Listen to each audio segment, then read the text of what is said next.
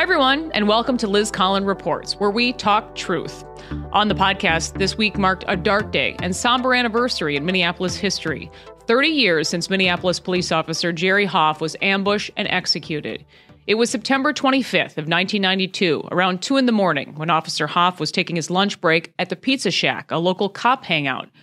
Hoff was drinking a cup of coffee when two cowards and Vice Lord gang members walked in and shot him from behind. He died 2 hours later at the hospital. Jerry's daughter is joining me today to reflect on that terrible day, but also to talk about all that's changed and perhaps more so stayed the same after the death of her father, and sadly the role Minnesota politics is playing even now in her family's fight for justice. Cindy Benson, thank you for being my guest today. We're very sorry for the loss of your father and certainly thankful for his service. Well, thank you for that. What has this week been like? I'm curious, Cindy, marking 30 years, all the time that you and your family have missed out on with your dad. I think it's hard for us, a lot of us, to even imagine all you've been through. Well, because of this incident, he's missed his sons being married, grandchildren being born, great-grandchildren being born. You know, there's always that empty spot at the table, as with any death, but with us, it gets brought up at least 2-3 times a year because of all the what's going on in this world. Take us back to that night. I know it was the middle of the night, 30 years ago in 1992. What do you remember? Well, the day before, on the 24th, my dad called me up and asked me to come over with my son to help get the camper ready to go camping that weekend. And on the way over, my son asked me, "How come Grandpa get killed?" And I, "What? How come Grandpa get killed?" And I'm thinking, well, he must be my grandfather who died. And I tried to explain to him, you know, people get sick and, you know, there's diseases. And he's like, "No, Grandpa get killed." And it's like, well, there's good guys and bad guys, and, you know, sometimes the bad guys win and kill the good guys.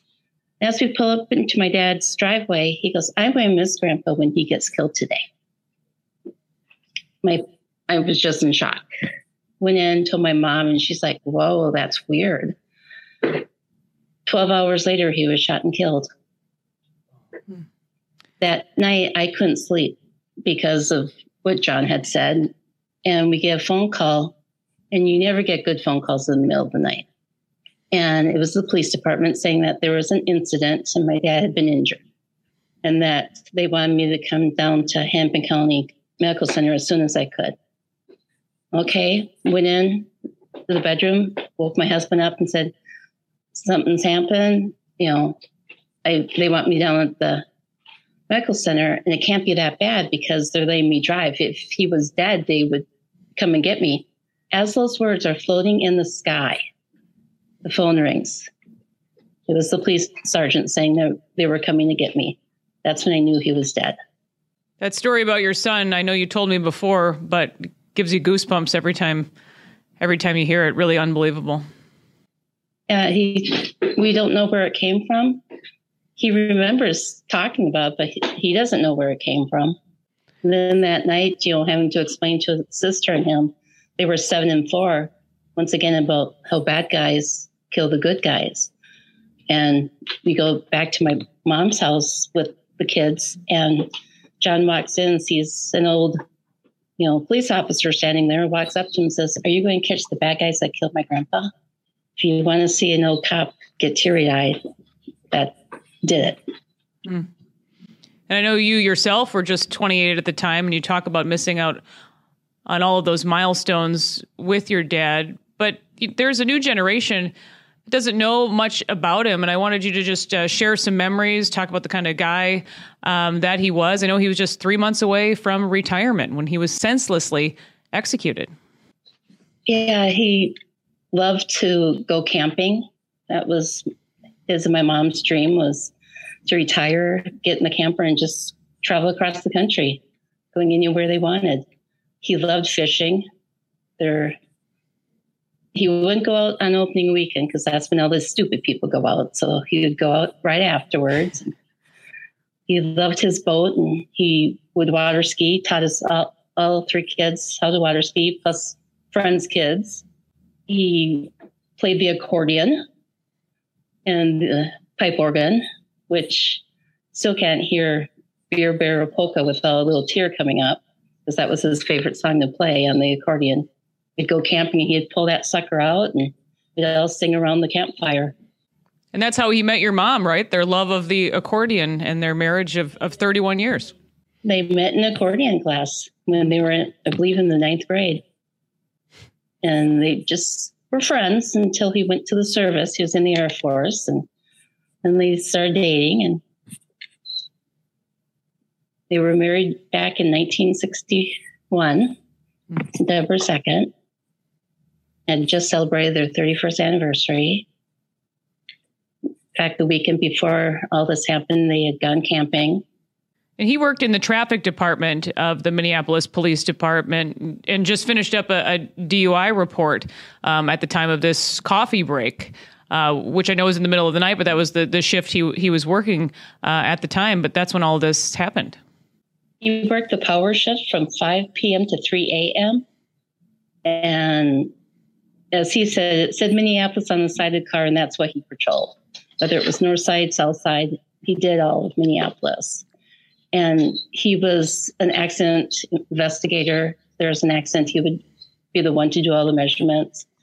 He was trained on, you know, DUIs and all that. And yeah, just a simple stop to get, you know, relaxed, finish that paperwork, have his last break. And two people walk in behind him. You know, this wasn't an accident. This was a purposely done execution. It was planned. People were dropped off a block away. People witnessed the people, you know, them being dropped off.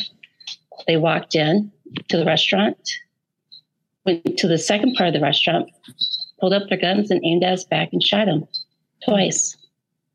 And planned you're talking about, but this all traces back to the Vice Lord gang members. Ultimately, it's four gang members arrested and convicted. And again, your dad's simply targeted for being a police officer. At the time, they kept saying it was a racial issue. It was a thing about color. And it's true. It was about color, but it wasn't black and white. He was simply shot because of the color of his shirt. He was shot because he was a cop. He wore a blue shirt. They didn't know who he was. He didn't know what vice lords were. All he would care about is if you had your license and registration. So 30 years later, two of the men who had been sentenced to life are now being considered for parole. Just bring us up to date, because again, all your family has been through over these 30 years, and now this. In Minnesota, when you're sentenced to life, it's not life. It's used to be 12 years, then 18, then it got changed to 30. It really need, and now if you kill a police officer, it is life without parole. But this is before that law was passed. So now you're left to deal with the consequences of what was on the books before. Yep. And they are given a chance to prove themselves that they didn't do it, or, you know, prove to the parole board that they've changed and they've accepted responsibility and, you know, would make a good contribution to society.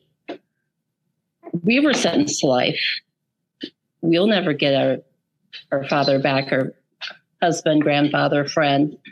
It's just hard for them to see our part of it, because I certainly can't see their part, thinking that, you know, you can go up to someone, shoot him in the back, and then get out.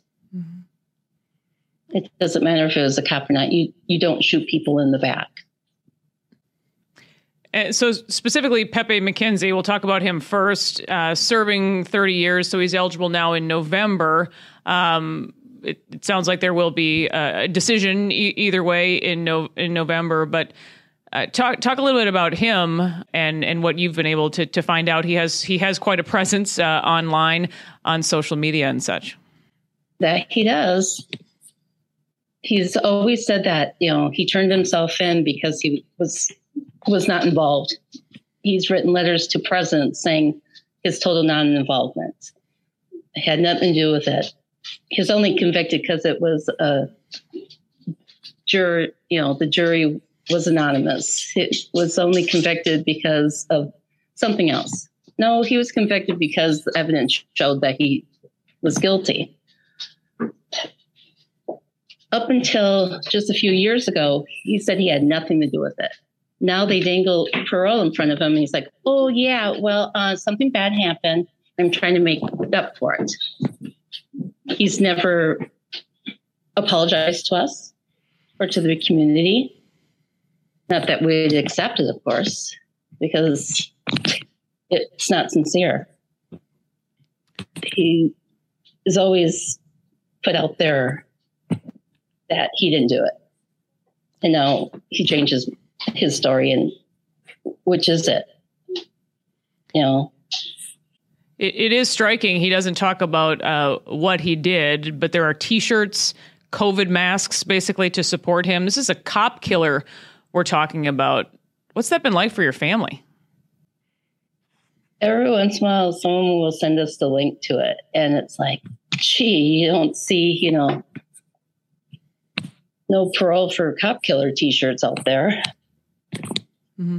But yeah, the Free Pepe movement, and they don't care if he's guilty or not. So Shannon Bowles pulled the trigger in the middle of the night. He is also then eligible for parole soon. Yes, he is. We haven't gotten an official date on it yet, but that one will be coming. And as far as triggermen, there's two guns there. Unfortunately, they never found the guns, but mm-hmm. there's, you know, they both have the guns. So they both were the triggermen. So again, their parole isn't guaranteed. What do you want people to do? And they don't have much time to do it. No, letters have to be in by November 1st. To the parole board, asking that parole be denied. You know, it's as simple as, you know, just asking the commissioner and the parole board to deny the petition for release. You know, all you have to do is just say, please don't let him out. If you want, you can even put down why you feel this way. You know, if the story affected you in any way, or has, you know, still affects you, put that down. Anyone who knew him, write down that, hey, I knew this guy. He did this, this, and this. And we can't let these people out. And we'll be sure to put that address and all the information for people in a link to this story so they can do just that. I know we've talked, Cindy, it's really hard to ignore the connections between what played out back then, what we've been seeing play out again in Minneapolis, the same players, the same political connections. It's Keith Ellison, who played a role in all of this, the current attorney general now, who flies to Chicago back then with a Care 11 news crew to bring back one of these murderers to Minneapolis to surrender to police for killing your father. Yeah, nice private plane and everything. And you know, he may have changed sides, but he didn't change inside. He's still that defense attorney, even though he's the top cop in Minnesota. It's horrible that he was elected. And it was like someone stabbing us when he was elected to be the top prosecutor, top cop in the state, because we know what he did, you know, defending cop killers. So these prosecutions of police officers we've seen play out in Minnesota the last couple of years didn't surprise you and your family. It was disheartening. You know, they try to do their jobs with so many people watching in, you know, Monday morning quarterbacking. Well, I would have done this. Well, you weren't there. You know, it's tough because I know one of the officers. I've known this officer for over 25 years. And yeah, it's been rough seeing what they're going through.